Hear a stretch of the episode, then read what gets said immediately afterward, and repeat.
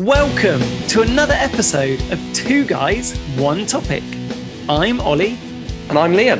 And uh, for those of you that don't know, or if we've got any new listeners, uh, each episode and each week we take a topic that we know very little about and we give ourselves the week to read and research all about it. The idea being that we do all the hard work and then we share with you what we feel are the most important pieces of information. And just if anybody is wondering, I can confirm we are not experts in anything that we talk about. This is just a summary of our findings. Hopefully, by sharing some knowledge with you, we can all learn a little bit about a whole lot of things. Exactly right. Let's get on with this week's topic, which is uh, an interesting one, and we should have timed this just right. But this week we are learning all about the Pilton Pop, Folk and Blues Festival. or Glastonbury.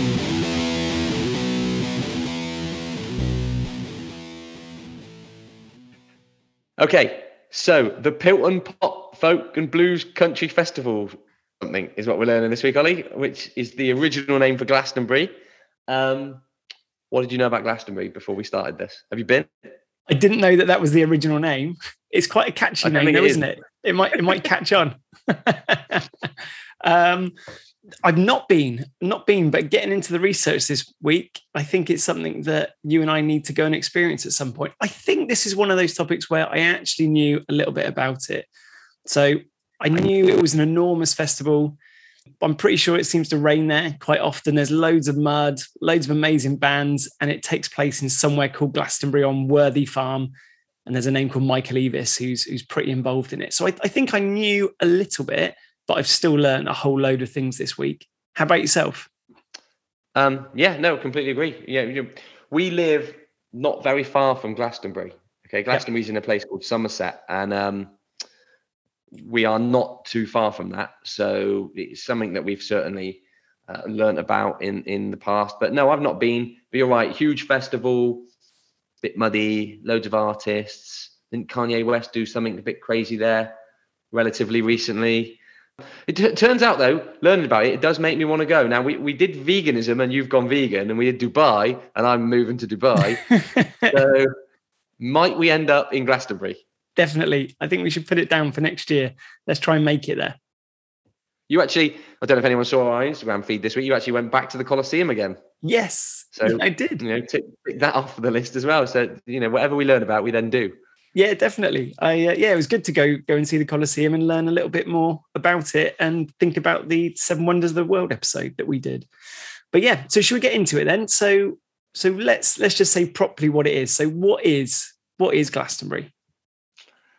It's an enormous music and performing arts festival over five days, held annually in the last weekend of June. Yeah, that's right. Yeah, the last weekend of June. It's making a return this year. So it's finally coming back after having two years off due to COVID. But yeah. it's actually going ahead. And when this comes out, there might even be people who are listening to this whilst traveling on down to, to Glastonbury. So if you are, have a brilliant time.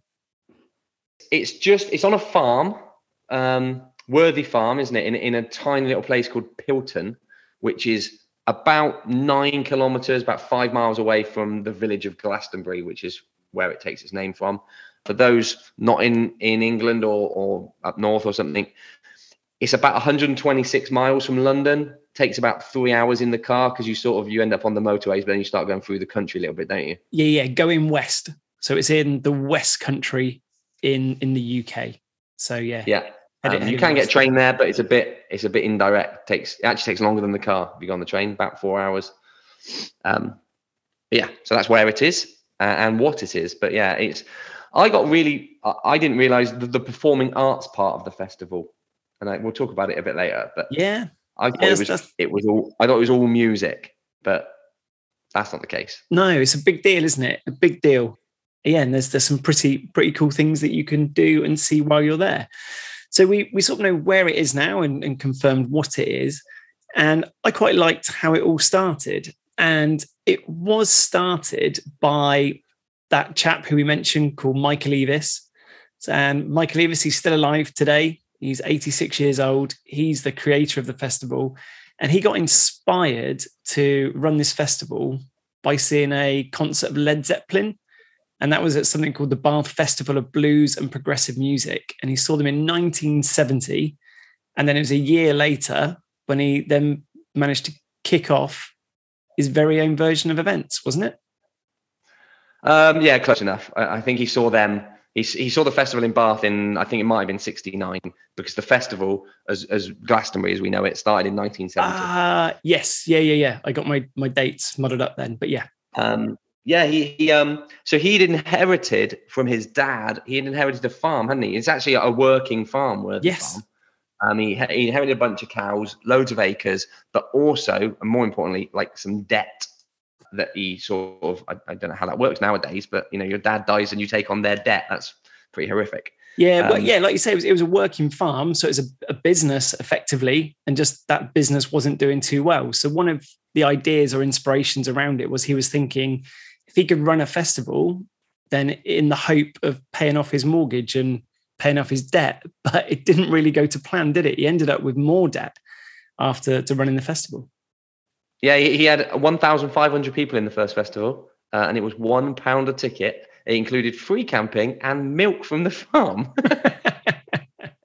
That's good, isn't it? You need your sustenance when you're when you're watching the the music and the band. So yeah, give you some milk along the way just to keep your strength up. Yeah, the first first main band were T Rex and the Kinks. Oh no, they, they replaced the Kinks. The Kinks couldn't play, so in the T the band T Rex. I, I don't really know.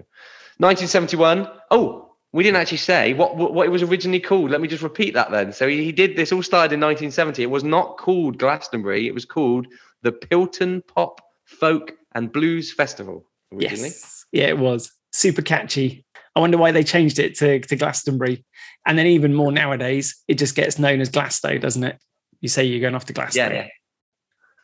yeah. Um, and it, it, didn't really, it, they ran it in 71. It became named the, the Glastonbury Fair um, they they erected that the, the, main stage. It's called the pyramid stage, isn't it? You might have seen that. That's quite a famous image. The stages exactly that. They were trying to replica the Grand Pyramid of Egypt, weren't they? And it was made of like scaffolding and wood and sheeting and stuff. And they've had a few versions of that since, but um, that was like 1971. And then it didn't really, really get going until 1979, did it? Yeah, that's right. Yeah, it, it sort of kicked off then ended up having to buy more land for it just to accommodate that it was growing and getting bigger and bigger. I mean, yeah, ticket sales, ticket prices, it, it wasn't that much, was it? Where, how much, how much was it around then? Do you have that written down? Was it around a fiver or something? Yeah, so 79, it was a fiver, and there were 12,000 people there at this point, with Peter Gabriel top of the bill. Then they got some decent PR though. In the 80s, they started raising money for the campaign for nuclear disarmament with yes. like the Cold War and that increased its popularity. I, I think for, for sure, um, and it got to a point where, sort of towards the middle and the late '80s, they were having a few issues with licensing at this point because it was getting so popular that getting a license for it was was not great. He actually, he, I read it. Um, he's got loads of interviews and quotes. He's got a book out as well, I think, about it. Michael Eavis. He said something like, "Look, if they're not going to give us a license, we're going to go to the court, and then we'll go to the high court, and eventually, if they don't give us a license, we're just going to do it anyway, and then we'll pay the fine."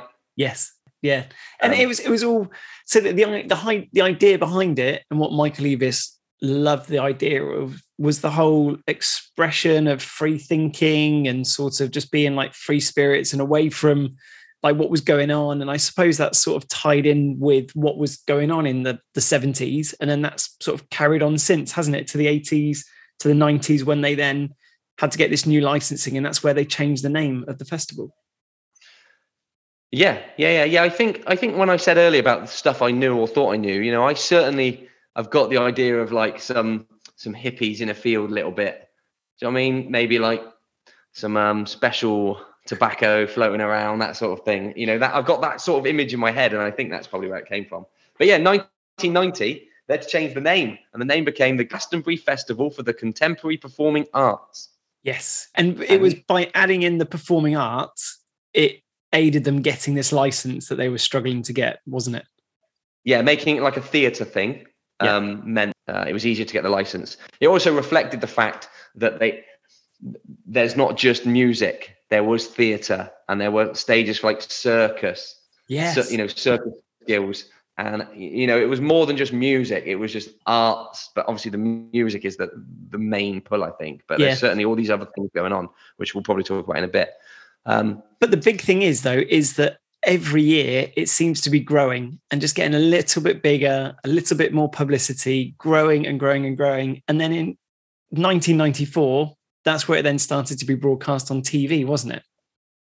yeah for sure and obviously you know at that point it's only going to help them just just just carry on get bigger and bigger and bigger you know by 1999 for example they, they now got 100000 tickets Okay. which is you know less than 30 years and now doing 100000 tickets Uh, you know it's just it, it's just getting bigger you know like anything does i think as more and more people go and word of mouth spreads there's this festival where there's there's more than just music there's all these other things that you can do and see um and then 2008 they had jay-z that helped didn't they Yeah, definitely. Yeah, a load of publicity there. certainly helped. Noel Gallagher said that um, uh, he, he said something like Glastonbury's. It, well, hang on, let me. I found it here. Glastonbury has the tradition of guitar music. I'm not having hip hop at Glastonbury. It's wrong. And then what did Jay Z do? Ah, classic. He came out as the headline act, playing the guitar and playing Wonderwall, wasn't it? Yeah, Oasis. Yeah, Noel Gallagher's Oasis song, which is a yeah, that's a that's um, a yeah up up yours to him, isn't it? Really doing that. So it's grown and it's got absolutely enormous now, and so we're talking about this this little farm, Worthy Farm, in a in a little place called Pilton. Pilton normally has a population of around a thousand people, but come the end of June, that Yeah. number that number goes up to about two hundred and ten thousand people.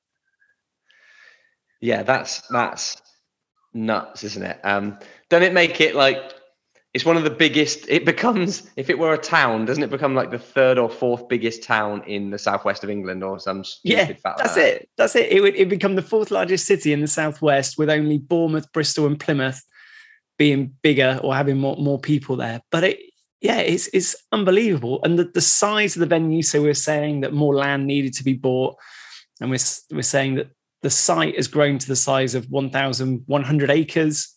It's about one and a half square miles. And I love this. I've said this before. How stuff gets measured in either London buses or football pitches because everyone Oh, knows yeah. this. It, it can fit 500 football pitches. I can totally, can totally envisage that. You know what that Um, looks like, right? yeah, for sure. Um, yeah, they've got o- over 500 food stalls, over 900 shops. There, there ends up being, and we'll, we'll talk about these in a bit. There ends up, there's 79 stages. Crazy. So we're saying, you know, the pyramid stage is the big famous one with all the big acts on. That means there's 78 other stages with other stuff going on that you can go and see over these five days. Yeah, yeah, yeah. Enormous. But Liam, this this is something which blew my mind. This was very, very close to being my takeaway for the week. So we're we're talking about the theoretical maximum for it is that there's 210,000 people that can then attend this, attend the event, attend Glastonbury. Have you got any figures breaking that down? And more importantly, how many of those are staff or complimentary passes or performer passes? Yeah, this is so there are 210,000 people on site, and yet they sell 135,000 tickets, right? Which, by the way, sell out in about half an hour, don't they? They Yeah. sell those 135,000 tickets within half an hour. So, what about all the other tickets? Because you said 210,000. There are, there are more than 60,000 people on site that are just performers, volunteers, workers, you know, all those other things, staff generally. Uh, Isn't it 63,000 or 68,000 or something? Yeah, yeah, and it's all all those shops and staff and everything that you were talking about, all the, all those volunteers. It's like and we're saying how enormous it becomes the fourth largest city in in the southwest. It's like a city gets erected over you know a very short period of time. Yeah. It's crazy, absolutely nuts. And, and and they put a fence around the whole thing. yes, yeah, Like, so I don't know if you read this. There's a, there's a, there's a fence. It's, it's more than eight miles long uh, around the site, yeah, right? And it's four meters high. It's like impenetrable now. because you know for, for years and years you could jump the fence you know there was a big thing about you know we just go around the back and climb over and get through it but I think one year they, he said they, they had to build the fence because just so many people are turning up. One year, the, 1995, I think it was, they reckon there were 80,000 tickets sold, but another 80,000 people sneaked in. That's a lot of sneaking. Surely someone's looking out going, that's at least double what I thought it was supposed to be yeah, so I, I, I think it was a little bit reluctant, wasn't it, of Michael Eavis actually putting this fence up. So it was more so saying that when you're sort of planning to have 80 or thousand people and double that amount turns up, then maybe for health and safety reasons, you need to be trying to control things just so accidents don't happen. A um I don't know if it's it's like a, an urban legend is that one year he woke up in the night, Michael Eavis, drove down to the fence with a forklift truck, lifted up the fence and let another 2,000 people in. Yeah, brilliant. He, he said, he said, um, I never knew, I, I never, uh, sorry, I knew I had to build the fence. In truth, I never really minded whether people paid or not, as long as we sold enough tickets to keep going. But it was clear that we had to be able to control the numbers and keep it safe. Yeah. So he basically, yeah, like you're saying, reluctant, I think, is, yes. is probably a um, decent um, word. And then one one other thing that we've we've not said about this year, we've sort of mentioned it started off at being a pound and you got some milk with it, and then went to a fiver in, you know, in, in around 1979. Tickets nowadays for 2022 they're two hundred and eighty pounds plus a five pound booking fee. So yeah, and they and they sell out in half an hour, hundred and thirty five thousand of those. Now I don't know if you know if you're a new listener, you won't know, but I teach maths for a job, right? But I did pick my calculator up to do 285 times by 135,000. That's more than 38 million pounds in yeah. ticket sales in half an hour. That is that is big. That is big. So it's it, trying to get you get this across to everybody the scale of Glastonbury is absolutely enormous. If you weren't aware, it is it does lay claims to being the biggest festival in the world, but there is a little bit of a challenger, and it depends like how you view this. So it does actually get trumped by Coachella in California. That happens, and so they yeah. they end up getting about two hundred and fifty thousand people that turn up to that. Although that's over two weekends. So okay. I don't know. That's almost and like different rules, isn't it? Also, they claim to be the largest music and performing arts festival. So I don't know if, like, you know, does that does that mean it's not a fully music festival? But yeah. surely Coachella has more than just music, doesn't it? I, I don't know. Yeah, maybe we should do yeah, that yeah. episode. It's not as big as what we learned for anime, though, is it? Comiket, which is the largest convention in the world, seven hundred and fifty thousand people in three days to the anime convention. that is big. So yeah, so so so Glastonbury is flipping huge, and lay, it can lay claims to being the biggest festival um, that, that, that goes. Part of it though that, that was quite interesting, with it being so enormous and with it being a working farm, is that it doesn't actually happen every year, does it? I know it's had two years off, but that's been for COVID. But even before that, it doesn't happen every single year, does it? Yeah, they have something called a fallow year, which is basically a year off. Yeah, That's essentially what it is. Every five years they have a year off. Um, it's to help. It's to help the farm, isn't it? And it's to help like the the locals. You know, you live in this little village. You know, perhaps every other year you're going to want a little year off. Um, yeah, so it says it's it's intended to give the land, the local population, and organisers a break, and so that that tends to happen. Is it on five yearly intervals that they do that. Yeah, be- so there wasn't well, there wasn't one in 1988. There wasn't one in 1996. There wasn't one in 2006. There wasn't one in 2012.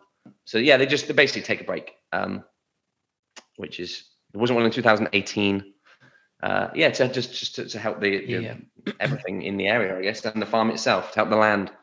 So we know it's happening in 2022 when we're doing this. It's happening the week that this is out, and we also know that it's happening in 2023 next year. That's that's been confirmed. Which I think would have been a, a fallow year yeah. had COVID not happened. I think the point is that, that that they would have had a year off, but obviously I think they've just had two years, haven't they? Really? Yeah, yeah, yeah. Um, essentially. Yeah, interesting. I've got I've got a list of the headliners. You, oh yeah. You wanna Find me a random year, and uh, I'll, I'll tell you who headlined, and we'll see if you, you or me know who they are. 'Cause I Okay. reckon we could go back to like '95, and we might know who they are. But much earlier than that, that's you know, we're getting a bit. We're not going to know them, I don't think. So what- who is 2009? Okay, 2009 was Neil Young, Right. Bruce Springsteen, Okay. and Blur. Okay. Yeah. How about 2006? Fallow year wasn't one. Ah. oh, you just told me that. How about Clearly listening. how about 1999? 99. Fallow year. R.E.M., The Manic Street Preachers, and Skunk Anansie.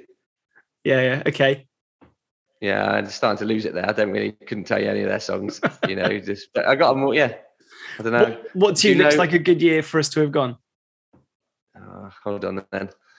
All right, just well, I know you're a huge Oasis fan, so '95 Oasis, Pulp, The Cure. I think Sounds Oasis good. have played another year, though, didn't they? When did they play? I'm, I was reading about that. They played in 2004 as well. Paul McCartney, Oasis, and Muse. Would have probably been a good year. And Yeah, can, so- you tell, can, you, can you tell everybody who's playing this year then? Yeah, so this year is Billie Eilish, Kendrick Lamar, and Paul McCartney. Yeah. Paul McCartney's back. And um, Kendrick Lamar and Paul McCartney were both supposed to play 2020, the one, the COVID one that got cancelled. So, yeah, so we now know some of the the history and how it all came about and how enormous it is.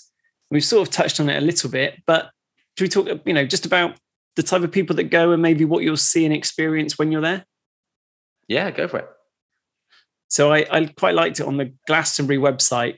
They were basically just saying about how diverse it is and how much they Okay. love that it's such a super diverse place for everybody to go and sort of like have the time of your life, um, even though it's just a weekend. And they're saying, yeah, there's there's all sorts of ages. So there's we'll find out and talk about later. There's things for children there as well and families. So there's all sorts of ages, backgrounds, nationalities, lifestyles, faiths, concepts of fashion or lack of it, apparently, Yeah, um, and musical taste. And so, yeah, it's it's just a you know really mellow, friendly environment for you to go to um, and just have have an absolutely amazing time. Apparently, yeah. I, I really liked reading about some of the other stages. Obviously, you, you know we've got this main stage, and like Noel Gallagher was saying uh, when we were quoting him earlier, "Oh, this is a guitar place. This should be Yes. live rock music, Yeah. whatever." Well, you know they've got like they've got something called the other stage. They've got a jazz stage and a cabaret stage, and an acoustic stage and a dance tent and a cinema field and kids fields and like relaxation tents and all of these other things circus tents you know stuff that is not just music or these completely different types of music yeah. Is there something called the Um, Healing Fields? yeah i don't know what that is be i should have read about that I maybe think i'll look into that that that might be a little bit more um, of the the hippie vibes coming back. The whole Healing Fields and that, I believe. yeah i think so especially if it's on or around the summer solstice i imagine Yeah. you know I, I, I reckon that probably ties in a little bit there's probably some sort of tie up to that yeah, don't think that would definitely. be far from being true Yeah, it's pretty cool. I was looking into things about if you're planning on going, some of the the do or do nots for, for when you actually go.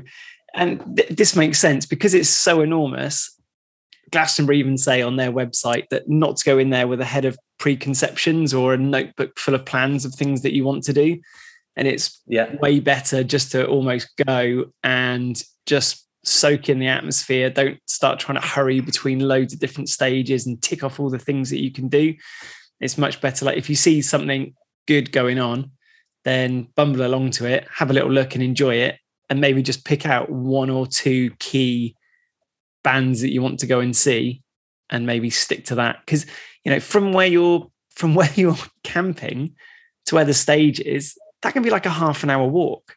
You know, we're saying that a mini a mini town has sprung up. It's not like you camp next to the stages and where the music's happening, is it? No, yeah, you're going to camp. You know, you, we'll put some pictures up on our socials at Two Guys One Topic. There, you you you have you seen pictures of the the fields of tents? like literally tents as far as you can see. Yeah. like actual, like it will be miles. It'll be actual miles away. Yeah. Like when you say a half hour walk, that's like a two mile walk. Yeah. Yeah, like, yeah, yeah. To and from your tent. There must be some do's or don'ts to do with like beers and things, isn't there? Like if you're gonna go and get a beer, don't Yeah, go and get a beer. I don't know. What, what does it say? So yeah, if you if you want to if you want to see an act, don't go and get a beer a few minutes before that act comes on. I've read loads of reports of people saying that they thought they'd just nipped to the bar before the main act or before an act came on. Yeah. The bar's only a three minute walk away, but it takes an hour. It takes an hour to walk there, get served, and come back. But there's there's loads of things, and it'd be interesting if there are people listening to this now. It's saying the number one mistake that a lot of people make is that they try and arrive at 10 a.m. on Wednesday morning. So Which when it starts. Starts on Wednesday, right? So Yes. Wednesday, Thursday, Friday, Saturday, Sunday. So music doesn't start until Friday. So Friday, Saturday, Sunday is when live bands start. But there's DJ tents and stuff that happen on Wednesday and Thursday. But loads of reports again saying that people queue for five hours to get in if you try and arrive at 10 a.m. on a Wednesday. So if there's anyone listening now, four and a, four Yeah. hours into their queue on the way in, sorry to hear it, but yeah, hopefully we're passing the time for you. Yeah, London, London to Paddington, getting the train is a sound option. I know you were saying it can take a little while, but there's a free shuttle bus that then goes from Castle Cary station into the into the site. That's quite easy to do. Simple little things like think about where you're setting your tent up. So with so many people walking through and trudging through fields and walkways, if there's a little bit of rain, it instantaneously turns to mud and your tent can Yeah. easily just get washed away. So it's almost like think about where you're putting your tent. Don't just think, oh, I'll leave it here. This seems like a good access route. I might as well plonk my tent here because it might well get washed away. Um, Um, how do you find your tent? Like, yeah, when there's that many, when there's that that many, that's like, I don't know. Like the problem is, oh, get a tall flag, put a flag on top, but everybody puts a flag on top. You're in the same position. How do you spot your flag? it must be like a car park where you number you number your field in your row or something. Um, and then the, the big one is yeah, get get comfy wellies. That's a, a really big must. Apparently, get yourself some comfy wellies if you're going to be tramping around these muddy fields. Even though it's in June, it's in the UK. We know it's going to rain. Um, so yeah, get yourself some some comfy wellies. I suppose if you're saying about how do you find your tent and about talking about comfort, it is possible to then actually do glamping, isn't it, as well? Where get yourself Yeah, a nice, well, a was one of nice yurt or whatever it might be. Yeah, so I didn't realize that you can actually you can stay outside of the festival itself. It, it- you know, if you want to stay in an Airbnb or a hotel, or there are loads of glamping fields, you know, other companies have set them up, and then I guess you just walk into the festival on on the day, and then you come back out in the evening, you know, through this massive fence and out again. Yeah. Um, I didn't realize. I didn't realize you could do that. Uh, you know, so I was looking at a, a, glamping website, and it was like uh, whatever X amount of hundreds of pounds. This does not include your ticket into Glastonbury. Yeah, yeah, yeah, yeah. Do you know that? loads of people going, oh, I bought a year. I've got a yurt Wednesday to Sunday. I'm going to Glastonbury, and they haven't got a ticket. Do you know that the most expensive one that I found was that it's possible to get these yurts. It will cost you eight thousand pounds from Wednesday to Oh. Sunday or Monday morning. It has like your luxury items and your your home comforts, like three bathrooms and even a butler. So I would- I would hope it helicopters me in as well.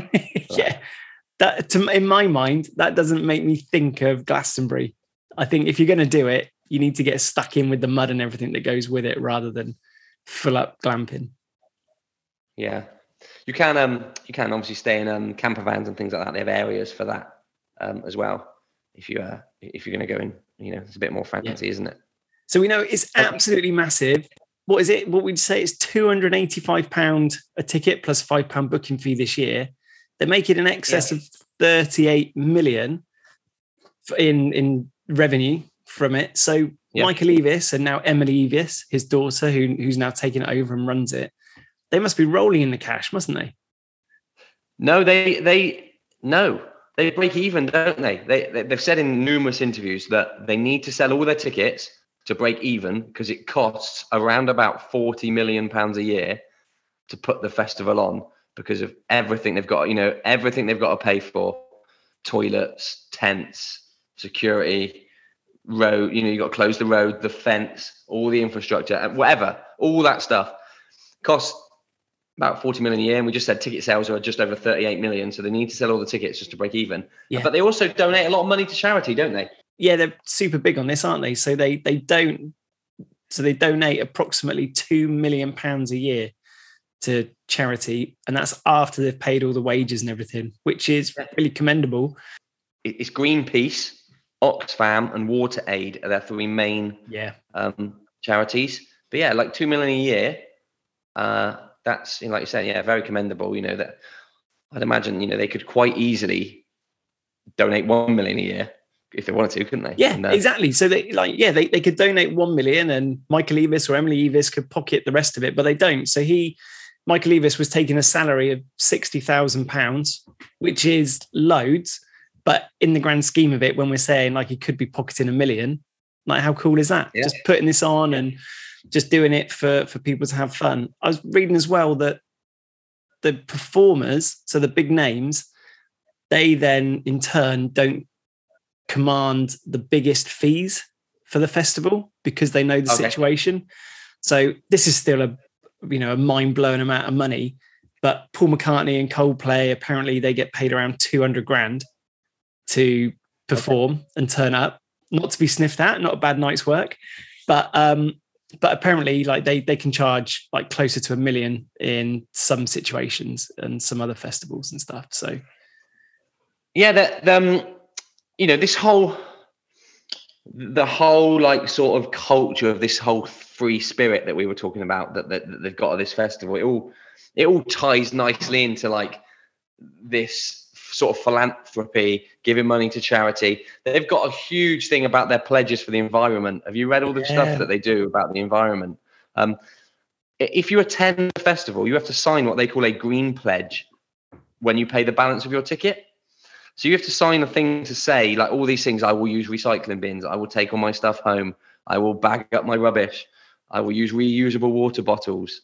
Um, you know, they, they only use fair trade coffee and tea. All their fish is sustainable.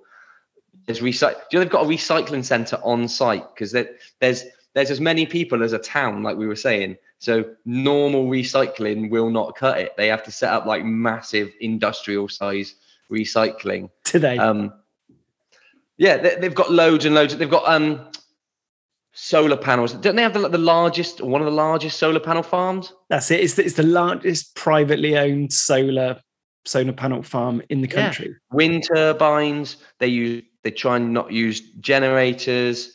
Um, But I know they they they try and do all this this good, and there's been no single use plastic there since 2008. I was reading this year they've gone a step further, and all of their crisp vendors need to make sure that they've got disposable crisp packets because crisp packets Oh, aren't, aren't disposable. Or for American listeners, chips. Um, yeah, yeah. so yeah, so they, they need to make sure that the, the crisps are, are biodegradable. And I, I get that there's a pledge, and I'm sure that Glastonbury has good intentions, but there's a whole load of waste and stuff that gets left behind. I was just reading this year that they say that there's about 11 tons of clothes and camping gear that that get abandoned, like six and a half thousand sleeping bags, five and a half thousand tents, three and a half thousand airbeds, two and a half thousand chairs, 400 Wow. gazebos. I guess it's people who get the train down and think, oh man, can't bother to lug this back on the train. I'm Yeah. too hungover. There's no way I can carry this. And they're just like, I'm going to dump it. Yeah, I, I read somewhere that it actually produces a negative carbon footprint. Though No way. No way. because all the people, because there's like 200 plus thousand people in Glastonbury for five days. That means those 200,000 people are not in their house. They are not driving their cars. They are not using their showers. They are not turning on their heating. They are not just that creates car, a carbon footprint. You know, they're out in a field in a tent. That is way less carbon than, than they would be. So actually, the net effect is that it's actually better for the environment. That that that. Do you know what I mean? I think someone's got creative with their their carbon calculations and credits there. That sounds that sounds interesting. Yeah, maybe, maybe that's pretty cool if that is true. That it's carbon negative, considering how massive it is. Yeah. Well, hashtag Michael Eavis. Let us know. That would be pretty cool. That's pretty cool. So uh, uh, there's so so much to do with Glastonbury, and we haven't really touched upon like all all the music and everything that goes on there. but there's so much more like interesting parts to it that I think we've we've sort of gone through this week. Is there anything else that you want to share with people, or do you just want to head straight to your takeaway? Do well, okay. My takeaway is this. I'm gonna change it at the last minute. If you were a trader, okay, some rules. If you wanted to go and trade at uh, Glastonbury, that is, you know, you wanted to run a jacket potato stall or something. Yep. Okay. All traders have to work from 10 until 10 every day. Uh, they can open longer if they want. They are not allowed to leave the site until Monday at 6 p.m. It is estimated it costs you about 18 grand to have a pitch. Wow. Um, okay. And you might make around about 35 or 40 grand in five days. Wow. Uh, Wow. Yeah. I thought that was pretty interesting. Just don't know if that was my takeaway or not. I, I, I have got a proper takeaway though. Do you want to know my actual takeaway? That's a lot of jacket potatoes. yeah, I know exactly. Well, it's estimated that that at a festival, if you've got uh, like a ten, um, if you, you're trading in a van or whatever, you will probably sell to about five percent of the people there. Okay. So if there are two hundred thousand people, you might sell to eighteen uh, to about ten thousand of those. You know, and then if you're selling ten quid a time, you might make a hundred grand in sales Yeah. minus your costs and that sort of stuff. Yeah. So, Yeah. Yeah. Wow. yeah, that was my random thing. I, my little random rabbit hole went into this week a little bit, but I do have a takeaway. Come on, uh, here we go. Um, it is estimated that there are about forty thousand vehicles turn up to Glastonbury every year. Okay. Okay, it's two hundred thousand people, about forty thousand vehicles. Right in Pilton, the tiny little village. What happens is obviously everybody turns up and then they fill up with petrol before they leave. Right? They Yeah. reckon the petrol stations in Pilton over those days make in excess of half a million pounds in five days from Yeah. selling petrol to all these extra cars. I can see that. you have to work those five days. I can uh, I can well imagine that because it's it's a little bit out of the way, isn't it? Like the southwest of England. If you're traveling from from London or Birmingham or Cardiff or like anywhere else in the country, that's a long old way. Your cars run out of petrol by the time it gets there, so you need to fill up before you go home. Yeah, yeah well, 40,000 cars, even if they put a tenner in each, that's 400,000. But they're not going to, especially not nowadays. You know, they're putting in 25 quid each, that's a million pounds in petrol in five days. If you're one of the, how many petrol stations can there be within like a five mile radius? There Yeah. can't be many. Yeah, You must just, just only wait for that day and just like, know you're going to sell out on those days. yeah, exactly. Anyway, you got a takeaway? Yeah. So my two guys one topic takeaway is about somewhere that you won't find on the map. So when you go there, there is a secret underground performance place in Glastonbury, and it won't appear on the map. But Michael Eavis says that it's his favourite place, his favourite part of Glastonbury, and it's called the Underground Piano Bar or the Rabbit Hole.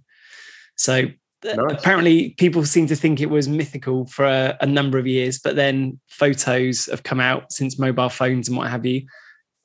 I've read as well, it does seem to move around. So with Michael Eavis saying that it's his favorite place, it's not in the same place every year. So they then build out this underground secret place for performances, this underground piano bar, not on the map. So hopefully you might be lucky and just stumble across it. Is this like you took us to that weird bar in London where it was a diner and I had to go and ask the waitress to serve me Mr. Humpeldink or something, and then she took me through a secret fridge that took me into some weird underground bar? You know, one of those like speakeasies.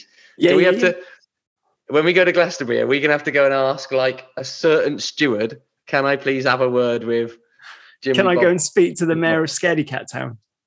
Yeah, and then he's gonna go follow me, please, sir. And then like a trap door's gonna open, and I'm gonna suddenly walk downstairs into a piano bar. That sort of place. Quite possibly. Amazing. So, Liam, how have you found this week? I, it, it makes me want to go to Glastonbury.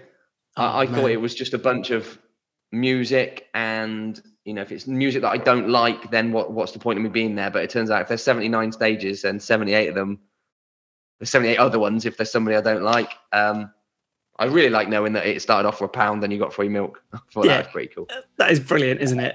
Yeah, absolutely brilliant. So good. Yeah, what what an interesting potted history that we've done of it today. We we hope we've we've done it justice and given you some tips and tricks for, for when you're going. See if you can find that underground piano bar. We hope everyone's enjoyed listening to it as much as Liam and I have enjoyed researching it this week. If you've got any questions, or even if you're going and you just want to let us know how you've got on there at Glastonbury, let us know. We'd love to hear from you. Get in contact with us at Two Guys One Topic. We'll be back with you for another episode next Tuesday. Get out there and share some Pilton pop, folk, and blues festival knowledge.